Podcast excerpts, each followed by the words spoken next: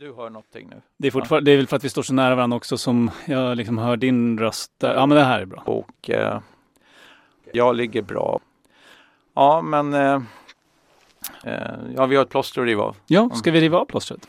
Mm, ja, men hur? Genom att börja? Ja, vi, vi drar igång helt enkelt. Så. Mm. Då kan vi snart anse oss färdiga med det sociala reformarbetet här i landet. Färdiga? Visst har vi hunnit bli en hel del under de senaste åren. Men det återstår mycket att göra. Det finns allt för många här i landet som ännu saknar trygghet och trivsel.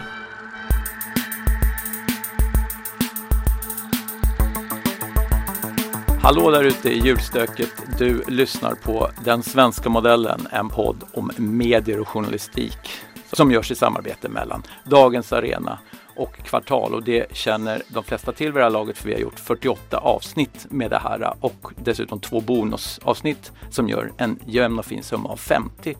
Eh, vilket passar bra eftersom det här då faktiskt är ja, tyvärr eller tack och lov, beror på vilket perspektiv man har, det sista avsnittet utav den här podden. Och vi kommer komma tillbaks till varför. Men först och främst ska jag presentera mig själv. Jag heter Jonas Norling och är till vardags chefredaktör för Dagens Arena och med mig här i studion har jag som alltid min kollega och trogne vapendragare i podden här, Jörgen Wittfeldt, chefredaktör på Kvartal. Hallå där Jörgen! Hallå, hallå! Ja, det är lite speciellt. Ja, men det är det alltid när man har eh, gjort någonting och sen ska man inte göra det längre. Mm. Och det här har varit varit eh, väldigt roliga stunder tycker jag. Eh, oväntat kul. När du pitchade idén från början så var jag lite tveksam till vad, vad kan det finnas att säga egentligen. Men vi har sagt ganska mycket. Jag, jag roade mig faktiskt med att gå tillbaka och titta på vad vi började med. För det säger kanske någonting också om vad som låg oss allra varmast om hjärtat eller vad man hade tänkt på. Det här vill jag, liksom, om jag ska göra en mediepodd så är det här någonting jag vill prata om. Du eh, pratade ju om Hallins sfärer, mm. vilket jag hade, ska jag liksom erkänna, inte någon koll på innan. Men jag har använt det mycket efter. Otroligt användbart verktyg ju. Med, med det här, det som är liksom konsensus, sådant som eh, alla är överens om, respektive legitim konflikt, sånt som man kan debattera och sen, jag minns deviance kallas det sista, mm, va? det mm. som man liksom inte kan tycka annorlunda om, eller de som tycker annorlunda om det, de får inte vara med, ja. ungefär. Mm. Så. Autobounce kallade du för Just det, exakt, mm, eh, det sa jag. Mm. Eh, själv pratade jag om varifrån nyheterna kommer, höll jag på att säga, eller rättare sagt varifrån medierna får inflödet från sin publik. För det är någonting jag har tänkt på jättemycket och det, det lyssnade jag ju som sagt på idag i det här avsnittet. Jag tyckte vi, vi vevade igenom båda grejerna. Det kan vara kul nu när vi ska liksom stänga den här butiken och, och lyssna på hur det lät kort bara, första avsnittet. För där berättade vi också lite vad vi hade tänkt oss att podden skulle bli. Public information. Hej och varmt välkomna ska ni vara till detta allra första avsnitt av Den svenska modellen. Ett samarbete mellan Kvartal och Dagens Arena i form av en podd där vi två chefredaktörer möts varannan vecka och pratar om det vi kan bäst och det som vi tycker att vi kan ha åsikter om, ibland riktigt skarpa åsikter. Journalistik. Vad är bra journalistik? Vilka problem står journalistiken inför? Vilken roll ska den ha i ett demokratiskt samhälle och är den rollen i förändring? Det är frågor vi kommer diskutera under 20 minuter till 30 minuter varannan vecka. Här i poddstudion finns Jörgen Wittfeldt och Jonas Nordling. Ja, mellan 20 och 30 minuter. Det var väl det första ja. löftesbrottet. jag hoppas det, det, nästan det enda hoppas jag också. ja, jag tror det. Alltså mm. första avsnittet var faktiskt precis 30 minuter mm. uh, och sen så svävade det ut. Men det blev aldrig över en timme tror jag. Därför mm. gick någon slags skamgräns.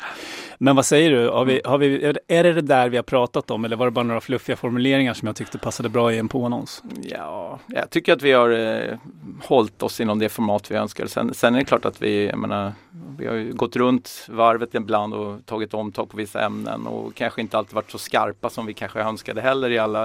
Och jag tror att många ibland också, jag ska säga så här, inte många men en hel del tycker väl att vi oftast kanske hamnar på samma bog. Vi har inte så jättestora konfliktytor när vi tycker. Men vi, jag tycker ändå att det finns nyansskillnader rätt ofta och vi söker åtminstone, även om vi kanske inte alltid... Och det här är väl också att vi försöker vi kanske åtminstone eh, tar ur en annan vinkel, även om det inte alltid behöver vara vår personliga åsikt, så måste man ändå Mm. testa om vi ser det från det här hållet då, sådana saker. Mm. Så säga. Och sen är det här är ju, jag har inte en aning om vad du röstar på Mm. och jag brukar inte berätta vad jag röstar på medan jag röstar själv. Mm. Men det här är ju inte en podd om politik, utan när det gäller hantverket, journalistiken, medierna, där är vi kanske mer liksom, vi är ju skolade på samma institution och liksom kanske har någorlunda samsyn om vad journalistiken är till för. Eh, Så då blir det inga, inga tuffa debatter kanske kring det. Nej men så är det ju. Men eh, okej, vi ska inte vara för sentimentala här och inte kanske för navelskådande heller utan vi ska hålla fast vid vårt format, tänker man i alla fall. Nu har vi spelat upp lite vad vi ville göra från början. Ska vi försöka stänga det här formatet med ändå liksom eh, låta lyssnare få två lite varianter av spaningar från oss även i det här sista avsnittet. Vad Mm. vill du prata om den här gången Jörgen? Jo, det låter ju otroligt anspråksfullt och det är det väl också. Men eftersom jag gick igenom och kollade vad vi hade ägnat oss åt under de här eh, 48 eller 50 avsnitten då, så eh, tänkte jag att man kanske kunde koka ner det till, ja, mina fyra budord. Ja. Apropå anspråksfullt. Anspråkslöst ja. Men eh, då, då börjar jag då. Mm. Och det här kommer inte bli jättelångt. Budord 1. Du ska inga andra gudar hava jämte din publik. Och det här har jag varit inne på många gånger, redan i det första avsnittet då egentligen, där jag väl efterlyste en mer flöde mellan publiken och det som sen kommer ut i form av journalistik. Jag hade ju någon slags spaning eh, som väl grundade sig på mina erfarenheter att det, det var lite eller är lite av en ekokammare, det vill säga man kläcker sina idéer utifrån sin egen verklighet, sina grannar, sånt som problem man tycker är angelägna medan man missar mycket då för att man kanske, om jag hårdrar det, skiter lite vad publiken tycker. Innan sociala medier, innan mail till och med. Jag tror jag började som journalist när mail liksom slog igenom. Eh, innan det var det ganska knöligt att komma till tals med journalister. Det ringde väl en och annan. Men det var ju oftast personer som uppfattades som galna som ringde. Arga och som skrek i luren och sådär. Och de här breven, ibland så eh, läste du dem väl, men, men många var ju liksom med versaler bara och, och med svordomar. Så att innan sociala medier och mail så var det ju ännu mindre så tycker jag. Sen kom mejlen, vilket gjorde oss mycket mer tillgängliga. Sociala medier, vilket gör att du kan få en snabb recension på den journalistik du gör. Jag kanske ändå blev besviken över hur lite genomslag jag tyckte att det fick ändå. Att säga att man på något sätt var van att avfärda mycket av det. Det där är troll, det där är tokar eller vad man nu tycker. Men budordet är viktigt för att det är lätt att gå bort sig. Det finns liksom tusen irrvägar man kan ta där man inte har publiken i fokus. Och det finns tusen skäl egentligen till att man tar de irrvägarna också. Det kan vara allt från att man vill imponera på kollegorna och det är ju mänskligt. I vissa journalistikgenrer tycker jag att det är mer tydligt än i andra. Kanske har fördomar, men jag tycker att kulturjournalistiken i mångt och mycket, när den är som sämst i alla fall, är väldigt navelskådande, väldigt mycket, man bråkar med varandra inom en, en trång krets liksom och eh, man har referenser som liksom inte når egentligen utanför den där kretsen. Det är ett exempel. Sen är det det gamla klassiska förstås att man försöker förändra världen i en riktning som man själv tycker den ska förändras i. Och de har ju också tappat publiken lite. Då är det ju något annat du håller på med. Du vill liksom utnyttja den här makten och det inflytandet du har, som har tillgång till ett massmedium, Mm. att eh, försöka påverka samhället i någon viss riktning. Och det är också att tappa bort publiken. Det är lite skillnad om man jobbar på en allmänfinansierad kanal. Då är det ju helt uppenbart att du ska tjäna alla på något sätt. Jobbar du på en nischad tidning så är det klart att de som läser den tidningen kanske är införstådda med att eh, det ska gå i en viss riktning. Men jag tycker ändå som journalist ska du alltid ha publiken i fokus. Eh, du kan få kommentera varje budord. Ja. Vad tänker du om det där? Uh, ja, men det är väl svårt att spontant säga eh, som, nej det där är fel. Däremot så kan man väl möjligtvis konstatera att det, det finns ju en, en fälla även i ett sånt här budord och det är att man eh, gör publiken till någon typ av eh, sammanhållet subjekt som tycker likadant. Och det, det är ju den fällan man kan tangera då, liksom att man går in i. Så att den, den, eh, den håller väl som maxim tills man utmanar så tillvida. Men vilka är publiken då? Så får man bryta ner det och det kanske är där, jag vet inte om du kommer in vidare på det. Mm, jo då. Ja, mm. Men om grunden är att som bo- bortsett från varje individ har egna intressen så är det ändå så att det får inte vara någon annan än den mottagaren som är eh, de du jobbar för. För det är väl det du vill säga egentligen. Det kan också vara cheferna faktiskt. Om du tänker att eh, jag ska imponera på på henne? Ja, ja, eh, och vad får jag ryggdunk för? Eh, lätt att gå bort sådär. Men en, en, ett sammanhang där det har diskuterats mycket, det är ju den så kallade swish-journalistiken som en del ser ner på. Och det är klart att den har ju den faran i sig att du eh, börjar kolla vad som ger swishningar. Liksom. Och då kan du ju hamna i att du blir en, ja, en swishhora. Mm.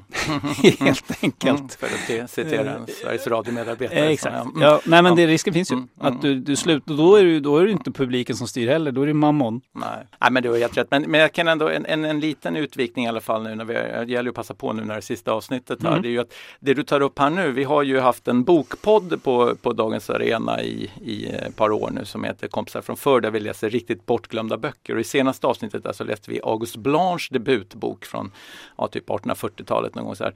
Eh, den hette typ Tidningarna, den stora tuppfäktningen och sånt där. Den, den var ut, det var ett, en, ett verk där det publiken ställde eh, dåtidens tidningar till svars och då brottades ju just August Blanche med, med att liksom ikläda sig rollen som publik och han börjar i förordet då med liksom att problematisera, men vem är jag då, då? För vi vet ju inte ens själva vilka publiken är riktigt. Eh, läsningen av den, det var faktiskt väldigt spännande utifrån att det är exakt samma egentligen problematik som vi brottas med nu också, det vill säga att eh, visst vi ska ha publiken i, i centrum men men det finns lika många tolkningar av vad de vill ha som det fanns publikationer på 1800-talet och säkerligen nu också. Jo, Mm, och vi ska mm, inte bara ge publiken vad publiken vill ha utan vad publiken kanske inte ens visste att den ville Nej, ha. precis. eh, Som man brukar säga. Men varje bra idé, Mm. nästan, Mm.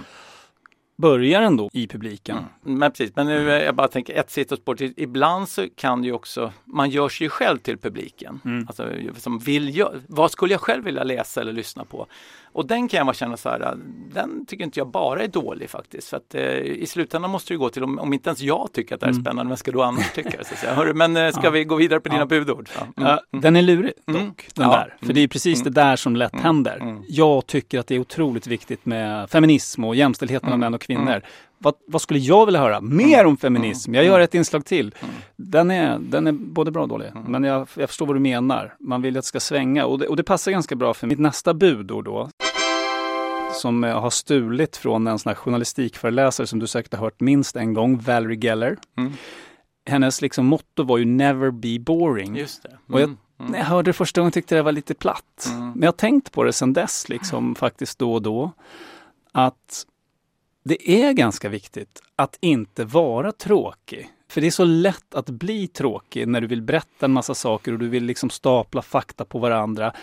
Och då når du aldrig ut. Alltså, jo- journalistik är faktiskt också ett underhållningsyrke. Mm. Det är liksom både müsli och socker på något sätt. Mm. Och vi glömmer ofta sockret. Mm. Sen så kan du såklart dra det för långt åt andra hållet. Det, det finns ju liksom prisade, duktiga journalister som liksom drar lite väl långt åt det, det sockriga hållet. Alltså som är fantastiska berättare. Mm. Men där man ibland, om man liksom eh, dissekerar vad de har gjort, ibland känner okej, vad var det här egentligen?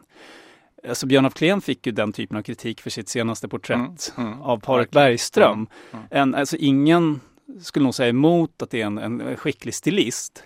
Men han har ju några gånger, flera gånger faktiskt, varit ute i de där liksom tassemarkerna där det blir, det blir så jävla effektivt berättat och så otrolig formuleringsglädje att det kan nästan spåra ur. Mm, mm. Vi Men- kanske ska akta oss för att kritisera honom i hans frånvaro här men jag förstår vad du menar att då framförallt kanske att man kan Man är duktig på ett maner och så ibland kan det bli, jag menar, det går ju till andra konstarter, det kan vara en målare eller en musiker där man kan känna att ja, men nu kör du samma maner här och Mm. det är en liten genväg ibland därför att det har funkat förr. Va? Mm. Liksom, så.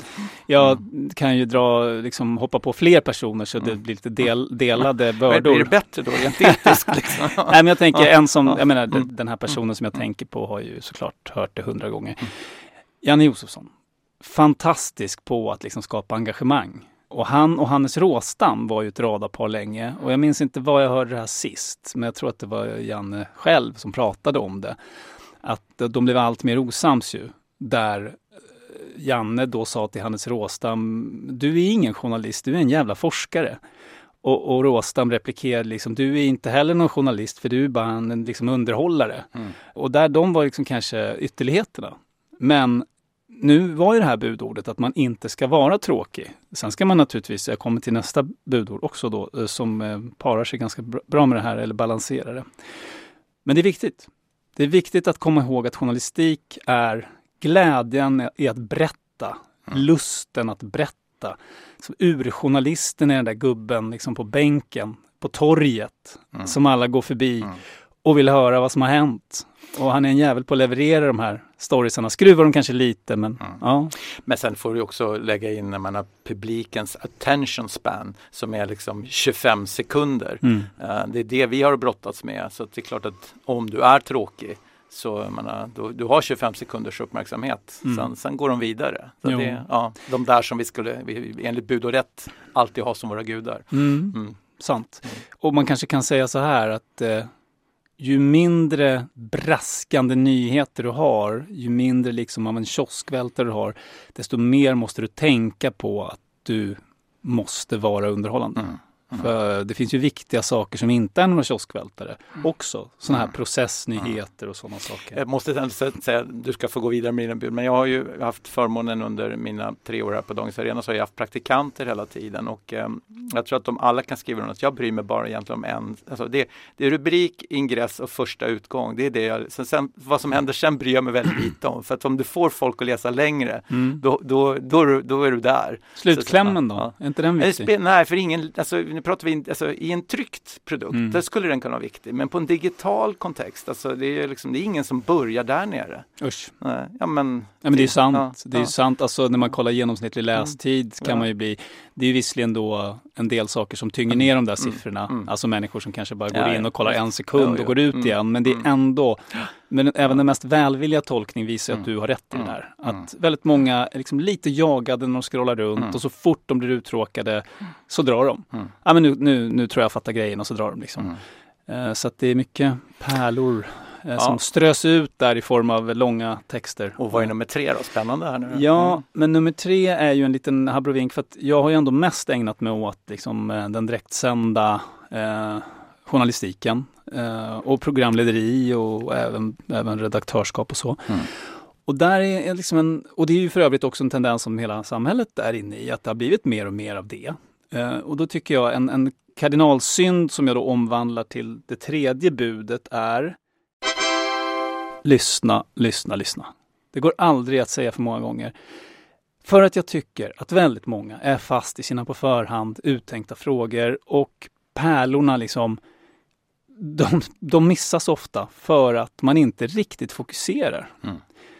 Det kan finnas tusen ursäkter eller orsaker till att man inte lyssnar, men konsekvensen blir att man missar uh, the juicy stuff. Men jag måste ändå, här, bara för att klä mig själv lite i säck och aska i alla fall. Jag tycker varenda gång jag klipper mina intervjuer mm. så tänker jag hela tiden jäklar vad jag missade. Kan inte du fortfarande känna jo, så? Att jo, det liksom, man, man, hör, därför man är ändå, även om man försöker lyssna lyssna så är det, det i efterhand så hör man ju på ett helt annat sätt än när man är under intervjun. Att man skulle verkligen vilja ha ett, ibland ett tredje öra som man kunde lyssna med samtidigt som man försöker hålla igång samtalet och fundera mm. på följdfrågan och sådana saker. För att man missar ibland nyanser, svaren kommer lite kanske annorlunda än vad man egentligen hör i, mm. i, i, direkt ja. när man sen klipper dem. Och jag kan sen, som verkligen tycka, man blir aldrig klar känns det som. Nej, Själv, självklart inte. Sen finns det de som har tränat så mycket mycket att de har blivit så skickliga på det där. Och egentligen handlar det väldigt mycket om att lita till samtalets kraft. Liksom. Mm. Att eh, du, behöver, du har visserligen ett manus men det är ju mer som en karta att titta på om du tappar bort dig. Men egentligen är det ju ögonkontakt och öronkontakt som gäller. Och en, en som är, liksom, som, och som välförtjänt har fått väldigt mycket cred för det på sistone. Det är en, visserligen en god vän till mig men jag kan ändå säga det här. Det är Anders Holmberg på 30 minuter. Jag vet inte om du hörde mm. hans intervju med Hanna Stjärne. Mm. Det kräver ju en jäkla uppmärksamhet för att höra när man inte får svar på frågan. Mm. Och det är också så att SVTs förtroende generellt sett ligger väldigt högt och också nått en historisk toppnotering under corona. Eh, då i den största förtroendemätningen, SOM-mätningen, uppmättes ett förtroende på 81 procent för SVT och det är den högsta nivå i förtroende som uppmätts för något medieföretag sedan de mätningarna startade 1986. Det var väldigt intressant, men, men det var inte riktigt svar på frågan. Frågan var, är det ett problem att väljare på högkanten har lägre förtroende för SVT än rödgröna väljare? Ja, men tittar man på parti för parti, vilka, vilka typer av institutioner de har förtroende för, så ligger SVT väldigt, väldigt högt. Man kan också se en del rörelser mellan partier. Det var kan... det du sa, jag måste nästan bryta. Det var det du sa nyss. Jag frågade om det där med skillnaden när det gäller vilka väljare som har förtroende för SVT och inte. Det finns ett något lägre förtroende på högerkanten, det gör det. Men man måste också titta på parti för parti hur förtroendenivåerna ser ut. Och man kan se... och frågan var då, är, ser du det som ett problem? Okej, eh, detta om det tredje budet. Lyssna, lyssna, lyssna. Då kommer vi till det fjärde och eh, sista budet då. Eh, och det är en anglicism. Nej, det är inte en anglicism. Det är engelska helt enkelt. Tell the truth, the whole truth and nothing but the truth. Om publiken är din gud så ska sanningen vara liksom medlet eller verktyget för att tjäna publiken. Och håller man sig till den, oavsett vad, mm. då sviker man faktiskt sällan publiken. Det är inte så vanligt med journalister som, som ljuger. Det förekommer ju, har förekommit. Det finns ett klassiskt exempel för New York Times. En stjärnreporter mm. som mm. hade fejkat och hittat mm. på sina intervjuer. Eh, men det hör ändå till ovanligheterna, utan det som snarare brukar vara problemet är ju just det här, the whole truth att man sållar bort så mycket av det som hör till historien, att historien blir helt förvrängd. Mm. Och varför man gör det, det kan finnas många olika skäl till det. Men det blir lika fel varje gång, tänker jag. Och om man tänker från utgivarperspektiv, det här har du och jag pratat om också tidigare, har ibland känslan av att man börjar i fel ände, att man tänker så här, vad, vad av det här kan vi berätta? Eh, istället för att börja i andra änden. Vi ska berätta allt som vi vet ut med det på pappret bara. Vi vet de här integritetskränkande sakerna och det här pressetiskt tveksamma. Och sen när man har slängt ut allt på pappret, då kan man börja. Så här, vad kan vi inte berätta? Mm. Uh, och varför kan vi inte berätta det? Då tror jag man hamnar mer rätt. Liksom. Publiken är vuxen, i alla fall uh, de som är vuxna. Mm. är mm. vuxna. Mm. Nej, men jag menar, man ska inte ha det här paternalistiska synsättet på publiken, att det här tål nog inte publiken. Utan det ska vara, jag är i alla fall för det. Jag är för publish and be damned, alltså en låg tröskel för vad som ska ut eller en hög ribba för vad som ska tas bort. Mm. Sen har vi de pressetiska reglerna att förhålla oss till, men de är ändå ganska tillåtande. Mm. Du behöver gå ganska långt för att bryta mot dem. Mm. Det finns ju, det är klart det är också svårt att säga emot, det är klart man ska berätta sanningen. Sen är det mm. klart vi kan ha en filosofisk diskussion om när sanningen kan ha dubbla eller trippla bottnar mm. naturligtvis. Mm. Och det finns ju ämnen där där det inte är liksom lite svart och vitt. Men bortsett från det, det finns ändå i reporterhantverket, jag har i alla fall använt mig av de här gråzonerna. Jag kan, alltså, skulle förvåna mig mycket om inte du också har gjort det. Eh, och det hänger ihop med nummer två här, Don't be boring. Liksom, så mm. att, eh, ibland om man ska skildra en, ja, ett reportage där man följer med någon. Eller så här, om man ska skildra det där i detalj så blir det ju supertråkigt. Mm. Ibland måste man kanske slå ihop två händelser och låta, menar, man ska återberätta det här sa den här personen här och det här sa den här personen här. Då kanske det ibland blir att det blir vid samma tillfälle när man bedömer att det har ingen betydelse för helheten. Mm. Men ska jag förklara att det här är två tillfällen så blir det liksom då blir det 500 tecken till eh, och läsaren kommer inte hänga med. Eh, men samtidigt är de här två sakerna i sig viktiga, sig. Mm. Liksom så här. Då har mm. man ju så här, antingen så är det verkligen Tell the truth and nothing but the truth. Eller egentligen så här, det spelar ingen roll. När man ska liksom paketera det så är det det man säger och att man åtminstone sätter det inte i en falsk kontext. Mm. Um, och det är, det är den där gråzonen som liksom jag känner ändå att journalistiken är ju ett hantverk där man ibland kanske inte slirar på sanningen men man måste ändå bygga en dynamik och en dramaturgi som mm. gör att i alla beståndsdelar kan det inte vara 100% sant. Nej. Men då är det ju lätt om man då skulle liksom hävda, men då det där sa ju den här personen i Botkyrka, inte i Huddinge som du skriver här. Mm. Liksom sådär. Då, eh, som då, ja, men det är klart att då är man ju ändå samtidigt på det där sluttande planet. Vad är annat som inte är sant heller i den här mm. texten då? Så mm. det är inte helt lätt. Nej, jag uh, tänker på Torbjörn Nilsson till mm. exempel som har kört så mycket av den här new journalism. Exakt. Där folk, han liksom har mm. koll på vad folk tänkte och vad det var för färg på väggarna på toaletten ja. och sådär fast han själv inte var där. Nej. Men han har pratat med 30 partiföreträdare men som ingen är namngiven. Och det är klart, då, kan man ju, då har man lite mer kreativ frihet, har man ju det skapat man. sig själv. Liksom, det har man. Ja. Och där kan man forma en mm. berättelse som i, kanske i de mm. stora dragen är mm. sann. Men i detaljerna kanske inte nödvändigtvis är det. Och då att man ska offra det fjärde budet på det andra budets altare. Det vill säga man offrar en bit Mm. av sanningen för att Ja. inte vara tråkig. Nej, men om ska man hårdra det kan man då, men nu har du fyra bud här, Mm. så kan de samexistera? För det är ju, annars är de ju inte liksom, tillräckligt, så att säga, s- som har de inte självständig Mm. status om den ena kan slå ut den andra. Och tvåan och fyran kan ju faktiskt hamna på konflikt med varandra. Jag vet Mm. och, och det, är det någonting jag har kommit fram till mer och Att du, mer. du ska inte göra några stentavlor. Nej, nej men så här, allt är liksom balanser och målkonflikter. Mm. Allt är avvägningar. Och skälet till att jag tog med det här från början var faktiskt en, ett avsnitt som vi gjorde, jag minns inte numret på det, men det handlar om falsk balans. Mm. Det vill säga om du har skaffat dig så mycket kunskap om någonting att du är beredd att säga att ja, men jag vet att det här är sant, men diskussionen som finns där ute, den är fortfarande inte där. Då hamnar du i en svår situation. Ska du spela dum då? Och liksom svansa med och bjuda in gäster som talar i nattmössan eller mot bättre vetande bara för att du ska framstå som opartisk. Svårt. Då borde sanningen väga tyngre. Antingen bjuder man inte in dem längre eller så, så, så är man lite mer transparent själv med vad man har kommit fram till, vilket kan vara svårt, framförallt i public service. Ja, jag kan komma på kanske fyra, fem budord till. Ja, så, ja. Men det, eh, själv tänker jag mig, jag brukar försöka i alla fall alltid den här jag, jag har gått nämligen i den fällan så många gånger när jag skriver fel efternamn. När någon Mm. heter Rosenberg så skriver jag Rosenqvist och sådana saker. Mm. Att ändå så, nummer ett på min del är ändå så här, kolla en sista gång. För Mm. just efternamn har jag haft, eh, som, det är pinsamt. Mm, när man, ja, alltså, det är klart, kända personer klarar man, men det är framförallt kanske man har någon person, man, bara, man pratar med dem en gång, de har någon, ett problem med någon, liksom, ja, ett, världsligt ting och sen, Mm. så, och sen så får de höra av sig och liksom, jättebra artikel men jag heter inte liksom Karlsson, jag heter Persson. Att Mm. Ja. det, det är verkligen, då har man, det, det är dåligt, då skäms man. Ja. Härligare på nätet när det ändå Mm. går att ändra. Så är det. eh, Men, trots allt. Ja. Sist och Mm. slutligen då så är det klart att det här eh, budordet på slutet här, det, det kan också stå i konflikt med relevans. Mm.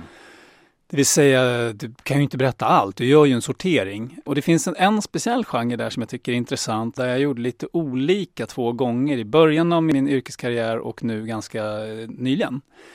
I det första fallet så var det en eh, fackpamp, kan man kalla honom, som Mm. jag intervjuade. Mm. Och där han gjorde Det var inte jag. Nej, det var inte du. Det var en ännu högre upp faktiskt tror jag. Som gjorde såna här tecken, stäng av bandspelaren. Mm. Och jag hade ju ganska nykläckt från JMK och tyckte det här är bra liksom. Det är bra ljud. Så här, vadå, du vill att jag ska stänga av bandspelaren och så här. Mm. Och, och liksom, sen fick det där pågå ett tag. Och, och då framstod han som jättepressad.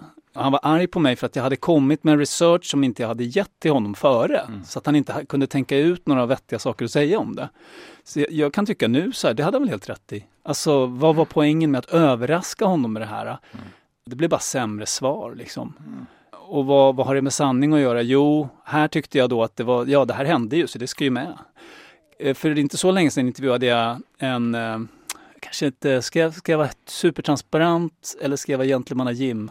Du får välja. Jag tycker transparens är, Okej. det är väl vårt ledord i den här podden. Ja, du har rätt. mm. Jag intervjuade rikspolischefen och eh, det, efter ett tag i intervjun så märkte jag att det uppstod förvirring hela tiden om de här kategoriseringen av de här eh, särskilt utsatta områden, riskområden och utsatta områden. Det är ju tre kategorier. Mm. Och jag hade ju tittat ganska länge på de där listorna innan. Och eh, ett utsatt område det är så att säga den lägsta, mildaste formen. Riskområde är något som är på väg att bli ett särskilt utsatt område. Mm. Men logiken säger ju kanske att det borde vara tvärtom. Riskområde, utsatt område, särskilt utsatt område. Och det trodde rikspolischefen, eller han hade i alla fall fått för sig det där och då. Mm. Så till slut så var vi tvungna att liksom stänga av. Han korrigerade mig och sa du har fel där, du måste säga rätt. Så här. Nej, du har fel, sa jag. Eh, och så bröt sig pressekreteraren in och, och liksom dömde av det där. Och jo, jag hade rätt. Och hade jag varit liksom 26 år och ny, då hade jag kanske tyckt att det där var ju skitkul. Mm. Rikspolischefen har inte koll på sin egen kategorisering. Men här tänkte jag, nej, är det kul? Alltså vad, han har mycket att göra och liksom hade blandat ihop det bara i stunden och i stressen eller vad det nu var. Inte intressant. Nej. Så det, där kan man ju säga att jag bryter mot mitt budord då.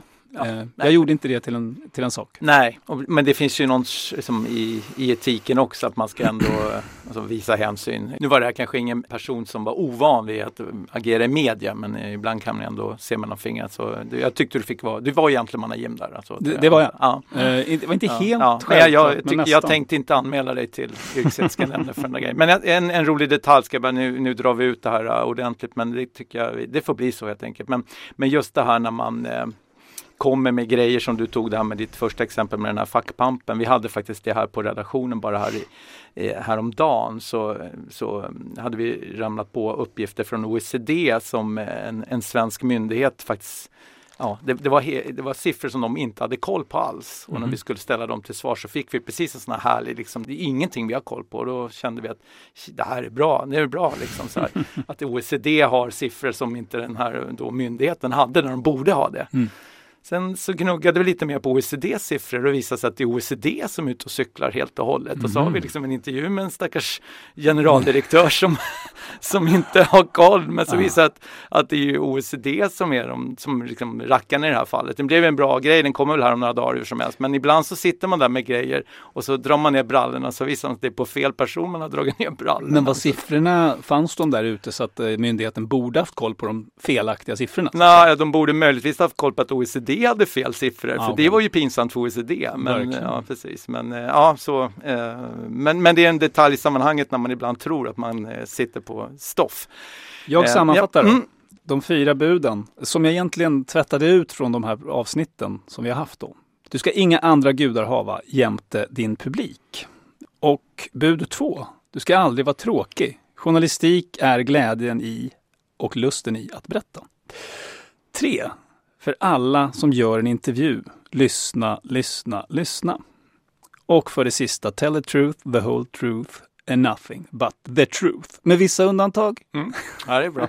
Okej, okay, där fick vi då Jörgen Wittfeldts fyra budord när det gäller journalistik. Tack för det. En bra eh, sammanfattning så här i sista avsnittet. Och varför är det då det sista avsnittet? Jo, jag tänkte nu mm. plocka över ordet och fortsätta med min då avslutande spaning i det här, det sista avsnittet.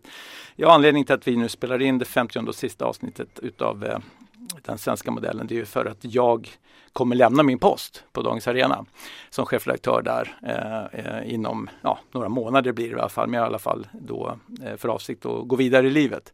Lämna då, hela Dagens Arena? Alltså. Ja, så blir det och eh, det jag jobbar väl på nu ett tag till här så tills eh, det, det här är, det är, ingen, det är inget speciellt egentligen men däremot så det blir svårt att hålla liv i en podd när jag inte är kvar längre. Ja, den bygger ju, mm, den bygger mm. lite på att vi var två liksom jämförbara Exakt. tidskrifter. Ja, mm. och det var lite det jag tänkte prata om också kring min sista spaning här att just det som kittlade lite att vi skulle göra den här podden var ju att vi har snarlika eh, utmaningar och eh, inställningar eller kanske förutsättningar framför allt. Vi är, en, vi, vi är små redaktioner som försöker göra någonting som är, liksom skiljer sig lite som inte är det som någon annan gör. Och vi gör det med, med samma grund, det vill säga utan betalvägg. Vi försöker göra det i en digital kontext. Vi försöker jobba med både text och ljud. Sen har vi lite skillnader också. Vi vill kanske ha en mer tydlig politisk linje eftersom vi också har en ledarredaktion. Även om jag vet att du inte tycker det men jag tror att många där ute ändå har en politisk bild av vad kvartal är. Det har de absolut. Så, ja, vilket jag också tror har bidragit till spänningen att höra oss prata för folk ändå, de, många uppfattar det som att vi står rätt långt ifrån varandra ideologiskt sett. Mm. Att, eh, och jag tror att efter de alla avsnitten av den här så har man ändå sett att du och jag kanske i första hand inte är ideologer någon utav oss utan är vi någonting så är vi möjligtvis testrogna journalister och ingenting mm. annat. Så. Eh, men där finns ju mycket att bråka om också naturligtvis.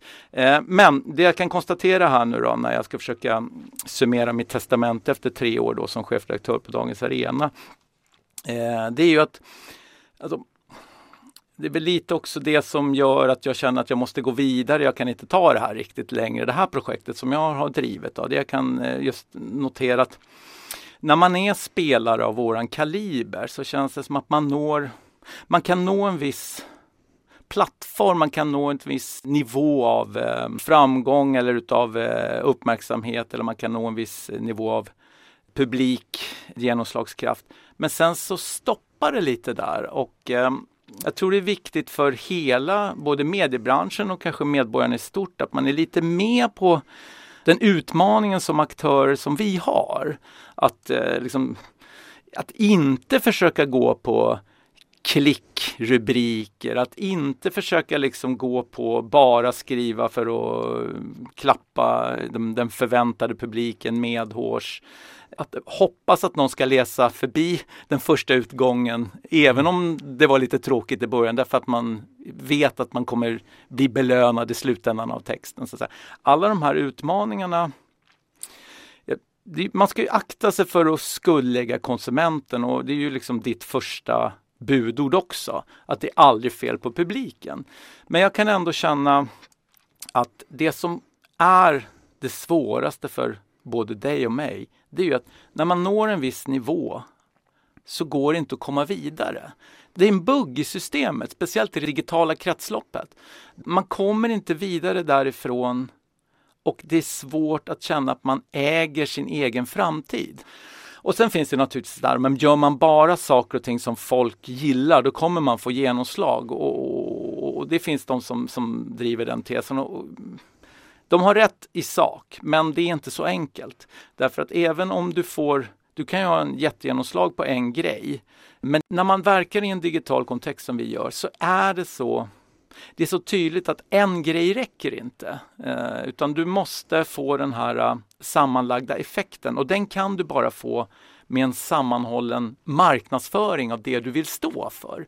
Jag vet att ni också brottas med det på kvartal, men jag kan känna så här att den marknadsföringsarsenal som skulle behövas för att ta sig till nästa steg kan jag känna ibland är alltså, den är nästan omöjlig att få.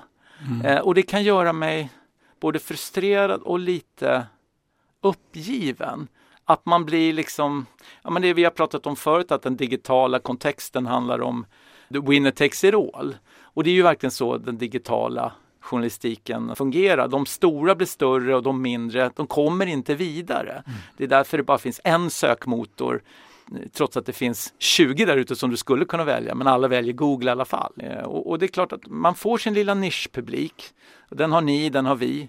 Men om man skulle vilja ta det ett steg vidare så känns det nästan som ja, kört ibland. Mm. Så, ja, och det är ju sorgligt om man ska avsluta den sista, men, men det där är någonting som ändå är värt att fundera kring.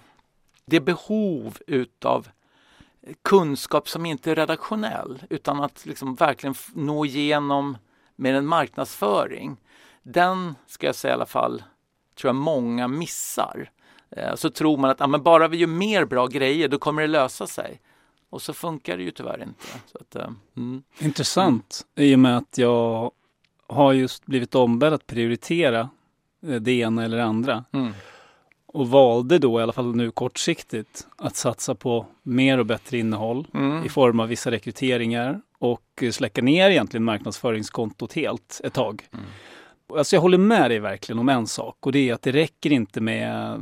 Man kan ju få en del riktiga hits liksom med tiotusentals läsare på en artikel eller mer än så också för den delen. Men det gör ju inte att de gör till en vana att alltid gå in och kolla om vi har någonting. Eh, så det, precis som du säger så kräver det liksom en helt annan uthållighet. Men det andra, alltså, det finns ju två vägar att gå här. Antingen skaffar du dig så mycket resurser att du kan göra så många sådana där grejer att det liksom blir en vana för folk mm. att man nästan har en bara varannan dag. Eller så satsar du på att marknadsföra det lite mindre innehållet och nischade innehållet som du har. Men det kostar också rätt mycket om det ska ske professionellt och, och, och så. Och, och sen får du nästa utmaning. Var ska du marknadsföra dig mm. som digital produkt? Jag menar, den klassiska, ja, man, man marknadsför sig i sociala medier och liknande. Så det, jag ska säga, det där är ju, menar, att marknadsföra sig på Facebook är ju Alltså det kan ju initialt se jättebilligt och bra ut så att säga men det är Facebooks idé är ju liksom att ja, men om du slutar betala så tar de bort all din trafik. Mm. så att säga. Men, men eh, jag vet ju också att vilken produkt är det man vill marknadsföra? Är det hemsidan? Är det poddarna? Eller vi, vi, valde ju, eller jag valde ju att satsa på att det är nyhetsbrevet som ska vara den grej som jag vill att folk ska, jag menar, även om man inte klickar på våra grejer eller lyssnar på våra saker så ska man öppna vårt nyhetsbrev varje morgon. För åtminstone har man läst det så har man en bild av det här skulle jag kunna läsa mer om jag vill. Mm. Men framförallt har jag läst, jag har läst de där rubrikerna och ingresserna som jag ändå vet att de flesta bara läser i alla fall. Mm. Så, eh, och så har vi satsat på att bygga volymen där. Men det, vi, det är också så här hur, hur, hur marknadsför man ett nyhetsbrev? Det är också, man, får, man får trolla naturligtvis. Va? Men, men, men jag kan också känna att visst nu har vi 30 000 prenumeranter på nyhetsbrevet. Då. Och det är ju, det är ju en, det är en okej okay nivå. Det är väl ganska ja. bra? Det är, det är, det är okej. Okay. Det är okej. Okay.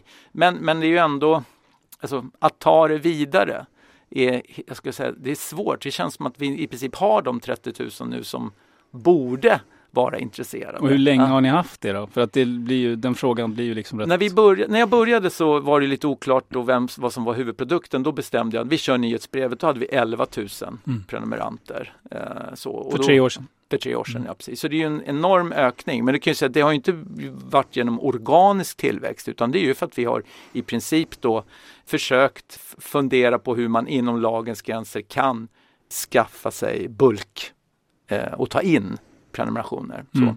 Ja, det har vi liksom lyckats med, åtminstone på pappret, bra.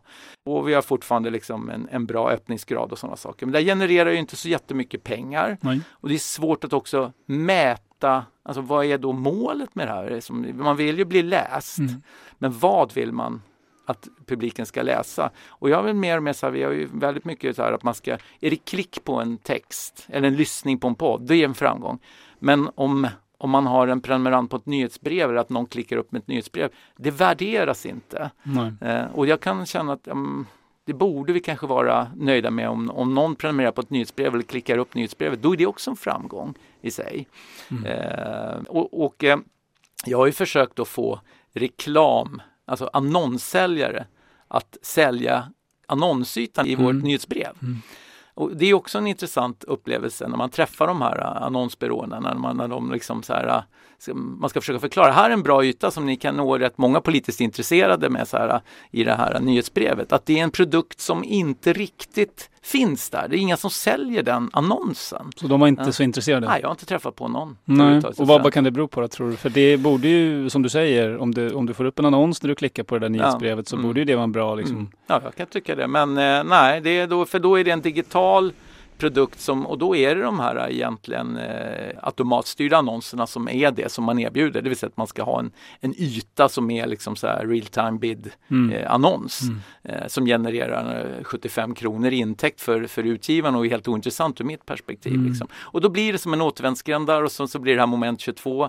Vi har en produkt som har lyckats bra men eh, vi har, får inte igång en annonslösning. Så att, eh, mm. ja, så.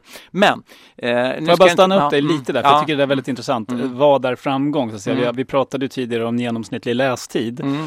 Och man kan tycka det är ganska nedtryckande att se att den genomsnittliga lästiden på en lång text kan vara liksom en, en minut. Mm. Men det, jag är inne på samma spår som du, eh, det vill säga om någon bara tar del av eh, våran eh, uppdatering på Twitter mm. och läser det som står där, då har vi i alla fall nått ut med det. Så att säga, de har sett, mm. okej, okay, nu har de en mm. grej om det här. Mm. Jag ska läsa den sen, verkar spännande, men så gör jag inte det. Nej, men då har de ändå nåtts av det. Mm. Och, så vi har börjat tänka lite mer att sociala medier Twitter men Facebook också. Det är inte ett sätt att driva folk till att läsa i första hand. Nej. Utan att visa vad vi gör och att vi finns och synas helt enkelt. Ja men så är det. Men Twitter är ju ändå så här, det är egentligen det, det som är fördel med nyhetsbrevet och som gjorde att jag också satsade på att det är det som ska vara en huvudprodukt. Det är att det är det som är närmast den gamla bundlade Eh, produkten, mm. magasinet jo, som ändå i grunden, jag menar, i, i, i Arena-gruppen så finns det en enorm fantomsmärta efter det gamla magasinet. När lades det ner? 2016. Okay. Eh, så det är ju över fem år sedan. Jag träffar fortfarande folk som tror att det finns. Mm. Eh, jag träffar ännu fler som vill att det ska finnas eh, och eh, kan väl säga så här att det, det borde eh, vara som en, en no-brainer att försöka få till stånd det igen eftersom jag uppfattar att det, det är där efterfrågan finns. Du tycker det? ja, alltså, absolut. Ja. Och, men kanske, inte, men kanske inte en tryckt produkt.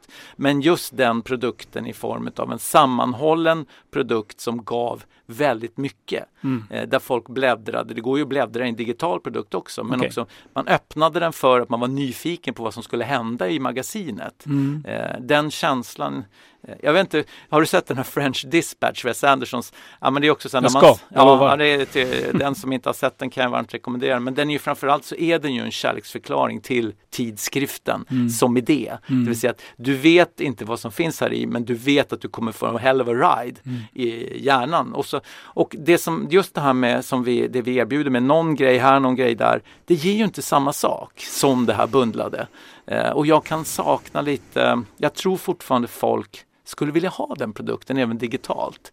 Men vi måste hitta en bättre paketeringslösning än att bara göra en, någonting som känns papper fast, fast inte. Ja, jo. Eh, där är ja, jag tveksam ska jag säga mm. för att jag, jag eh, begår nu kardinalfelet att använda mig själv som exempel. Men Mm.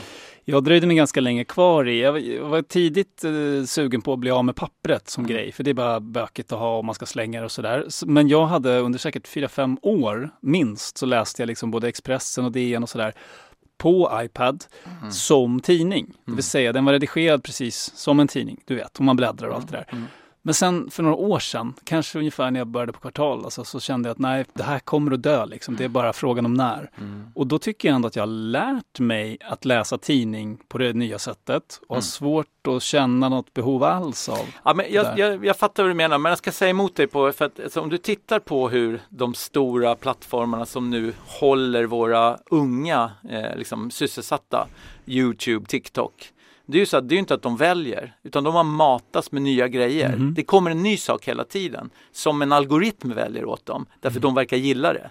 Det är så att de är ändå matade med bundling. Mm. Men, men man skulle kunna göra det på ett bättre sätt. Nämligen så att man, man istället för att ha en plattform i det här fallet av, eh, av som TikTok och Youtube eh, bygger ju på en alltså, plattformslösning. Mm. Men, men det är ändå en, en ny generation som ändå är skolad i att det ska hända något när jag vänder sida. Fast det är inte, man vänder inte sida längre. Nej. Utan det kommer ju något nytt bara. Jo men det som Ja. händer är ju Mm. ändå personalized, Mm. eller hur? Och det Ja. är ju svårt att Mm. spöa det. Även om det ibland kan komma upp helt bisarra grejer som inte jag alls är intresserad av så har den ju ändå koll på Så kan ungefär. det vara. Men jag liksom. tror ändå att alltså, redaktören, kuratorn eller kureringen av Mm. innehåll, det finns någonting där. För jag, tror det är ju, det är, jag pratar ju inte om 12-åringarna som en ny Nej. målgrupp, utan men de växer upp och vill liksom ändå utmana sina Mm. tankebanor. Det kommer finnas intellektuella människor även i framtiden och Mm. de kommer vilja ha de här lådorna med lite spännande innehåll. Men de kanske inte är fler än 30 000. Det kanske inte är det. Liksom. Men, och, och det måste vara, men jag tror också även om vi bara skulle få upp 30 000 så tror jag att de 30 000 skulle kunna innebära mycket, mycket större möjlighet till kapitalisering än vad som har givit oss möjligheterna idag. Mm, kanske. Det, det, är liksom, det här är Mm. nästan en, en så att säga, litania över det digitala mediesamhället på något sätt. Mm, kanske, men sen ska jag säga att det är liksom, nu, jag bara, bara säga också för lyssnarna att, att anledningen till att jag slutar är inte i någon konflikt eller något liknande utan jag är klar. Efter Mm. tre år så måste man gå vidare. Eh, men, men jag kan konstatera att också det är en utmaning att befinna sig i en miljö som Arenagruppen. Mm. Där är en sån stor divergerad verksamhet där man slåss om uppmärksamheten inom många fält. Jag menar ni inom Kvartal har ju, ni finns ju bara för att göra journalistik. Mm. Så det är ju, skulle jag säga, om jag fick starta om den här verksamheten skulle jag säga, släng ut allt det andra och satsa bara på journalistiken. Mm. Därför att jag tycker ändå att i slutändan så måste man välja. Man kan inte syssla med en massa saker. Eh, det är i alla fall inte för journalistikens skull. För journalistiken är så sårbar. Så att om man håller på och blandar ihop det med massa andra intressen också, då kommer alltid journalistiken bli lidande, tyvärr. Men gör man det då? Mm. Alltså Mm. blandar man ihop det och i så fall hur sker en sån Nej, ihopblandning? men alla, alla, alla or- organisationer som sysslar med eh, olika verksamheter hamnar i suboptimeringsträsket naturligtvis. Jag, menar, har jobbat i försäkringsbranschen en gång i tiden. Liksom det, är så här, det, det, det hör till. Har man en, en koncernbildning där man sysslar med mer saker än en, då måste man också liksom, eh, inse att de kommer konkurrera med varandra. Det kan vara bra ibland och det finns verksamheter som inte klarar av det. Jag skulle tro att journalistik tyvärr är en sån sak som man måste vara devoted. Och när Mm. konkurrerar journalistiken med annat i liksom andra verksamheter här då till exempel bara för att Mm. få en konkret Nej, men man bild? kan ju ta det, det är ju återigen till det här med marknadsföring. Så Mm. att säga. Om man då, eh, som sagt, man kan ju inte, man kan ju inte ha marknadsföring som på Marknadsföring är ju ett hantverk som ändå fungerar på olika områden. Men man kan inte konkurrera om marknadsföring på det sättet så att man måste liksom ställa sig i kön och vänta på sin tur. Mm, okay. Eh, det är, det, det, det, det är sådana praktiska saker. Men nu ska jag liksom ändå försöka ta det här till någonting som eh, kan vara lite, vad var det, don't be boring. Mm, ja. Never be boring. ja, precis. Never be boring. Att det finns en väldigt spännande sak som jag precis har fått ögonen på eh, och som är en, lite av en enigma, en gåta för mig. Eh, därför att vi pratar lite om det, allting digitalt är ju mätbart. Det är ju på, på gott och ont. Mm. Eh, men jag kan konstatera att det, håller, det är någonting som eh, jag inte riktigt får grepp om. Jag ska ta ett konkret exempel. Jag skrev en, en text för eh, det är snart två veckor sedan, eh, om en, eh, en väldigt speciellt hus i Kalmar eh, som jag har följt under flera år eh, och som eh, nu även lokaltidningen Barometern har gjort en jätte, jätte grej på. Det här, är, det här är turer som är väldigt fascinerande på många sätt och vis. Jag skrev om det här då under rubriken Mardrömskåken i Kalmar. Eh, det, det, är en fantastisk historia för alla som är intresserade av eh, brister i kommunal förvaltning och kanske framförallt också i byggnadshistoria och eh, hur de där kan krocka med varandra. I korta ordalag så är det en, det är en, det är en, det är en, en skandalhistoria i form av ett, ett, ett 1700-talshus som håller på att förfalla mitt framför Kalmar slott. Mm -hmm. Och alla kan se på öppen ridå att det är någonting som faktiskt är fel här. Eh, och det har pågått i snart tio års tid i Kalmar. Eh, det var vad texten handlar om. Eh, om vi tittar på i våra som sociala medier och som den aktivitet och trafik vi har haft på våra texter de senaste två veckorna så är den där helt ointressant. Ingen bryr sig, ingen delar, det händer inga interaktioner, ingenting. Jag får inga liksom, eh, rapporter från de här olika mediebevakningstjänsterna att någon pratar om den här någonstans överhuvudtaget. Mm. Samtidigt är den vår mest lästa text liksom by far de senaste två veckorna. Um, mm -hmm. eh, och, och, hur hänger det ihop? Ja, det här är intressant för någonstans delas den här. Men inte på sociala medier? Men jag har ingen aning om var. Mm. Och det här är liksom i, eh, intressant ur framförallt, det är klart att hade jag suttit med en, en stor analysavdelning vilket vi inte gör du och jag, Nej. då hade ju säkerligen den kunnat liksom pinpointa var de här delningarna sker. Men jag kan konstatera att med de verktyg som finns tillgängliga för mig via liksom Google Analytics och andra så här, eh, och även då den tjänst vi har via Retriever och sådana saker så, så är det en gåta. Men någonstans är den superhet. Kan det vara brevduvor? Att de skriver ja, ut den och skickar den brevduvor? Jag har funderat det, men, men den teorin har vi avfärdat. Nej, men mail, går det att se det? Om Nej, folk mejlar runt det, den? Det, det, kan ju vara att det är mail och, och det, det, det, finns alltid en, en, en chans, för man undervärderar alltid mejlen. Mm. Men, men det här är en sån extrem skillnad ifrån, vi brukar kunna se om en text går bra så brukar den också gå bra i sociala medier. Mm. Liksom det brukar hänga ihop. Eh, men den här är usel. Alltså den har knappt några delningar på Facebook, den har knappt några interaktioner. Mm. På Twitter har den dött för länge sedan och samtidigt bara tuggar den på. Intressant. Ja.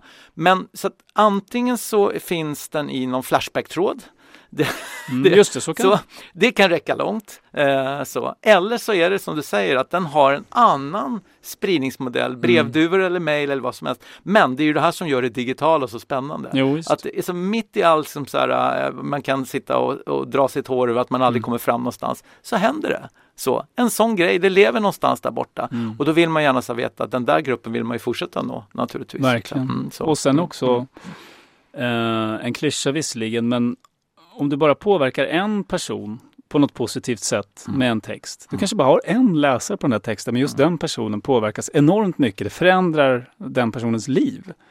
Det är det värt. Det är värt det, det också. Alltså, vad försöker jag säga med det här? Jo, att djupet i påverkan är också viktigt. Om liksom hundratusen läser texten slarvigt och delar den, och kolla här, och sen liksom, är det inget mer med det. Mm. Eller om 150 läser den och verkligen lägger pannan i djupa veck och funderar så här, ägnar jag mig åt rätt saker i mitt liv? Jag kanske borde göra det här istället. Mm. Det är en skillnad på påverkan. Mm. Djupet i påverkan, också ja. viktigt. Absolut. Ja, kära lyssnare, om det blev spretigt idag så eh, det håller vi med om. Det ja. drog åt lite alla håll och kanter, men det är också en speciell anledning till det. Nu försöker vi få med så mycket som möjligt eftersom det de facto är det sista avsnittet av den svenska modellen. Jörgen, nu är det dags att stänga den här butiken. Ja, och vi gör det med en väldigt eh, nostalgisk, får man säga, inte nostalgisk över svenska modellen, men en nostalgisk avslutstrudelutt. Men innan den kommer så, så räknar vi väl till tre och säger en, två, tre. Hej då! Nu är det slut.